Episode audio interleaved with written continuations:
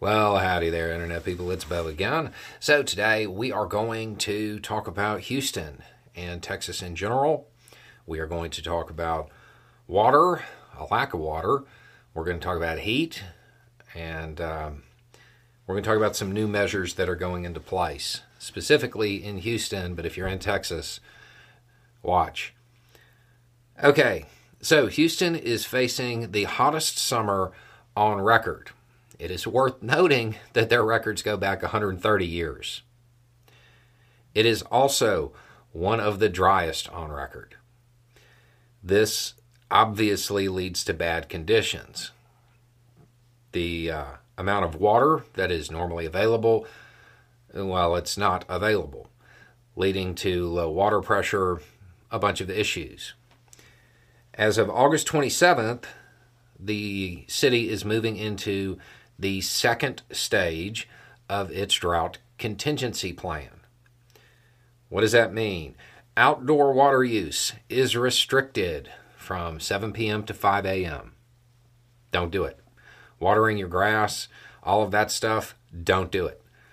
The first time you get a warning, the second time it's a fine of up to $2,000. They are taking it very, very, very seriously. Um, now, as far as Texas as a whole, it is worth noting that as of the most recent update, about a third of Texas has entered extreme drought conditions.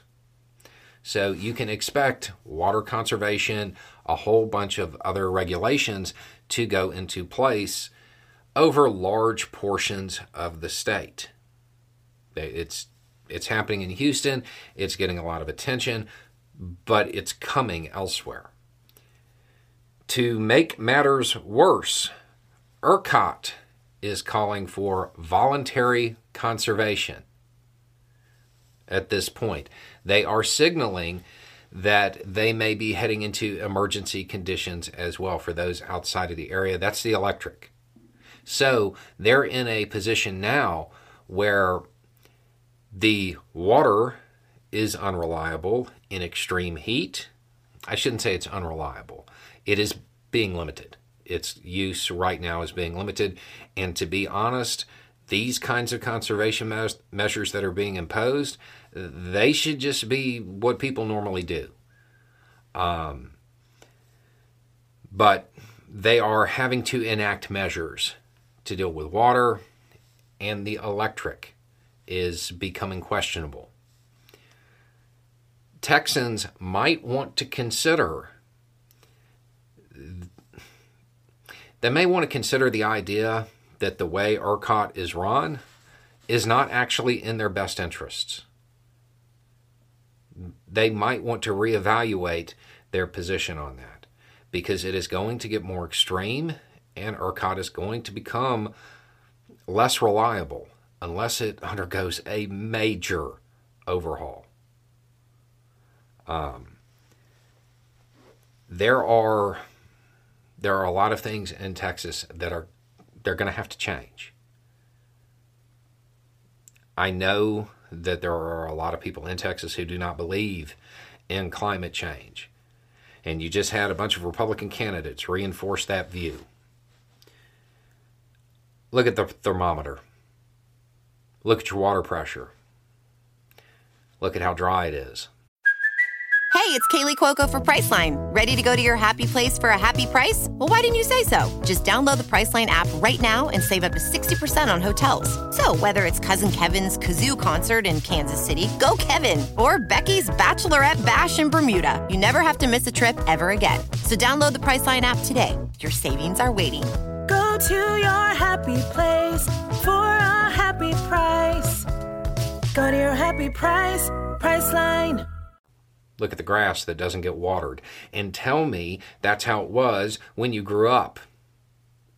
It's not, right? A lot of people in Texas are people who trust their own observations. Please trust them here. They don't want to change because it's going to cost them money it's going to cost you way more over the long haul. August 27th, is when the uh, water conservation stuff goes into effect in Houston.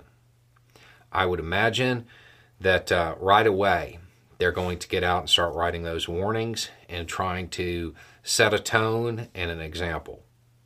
So, unless you want to owe a lot of money, get familiar with what the regulations are and abide by them. Realistically, the ones that I looked at, they just kind of make sense. It's stuff that people in Texas should probably be doing all of the time. If if if these measures were followed all of the time, it would alleviate a lot of the issues and stuff like this wouldn't happen as often, as often being a key term.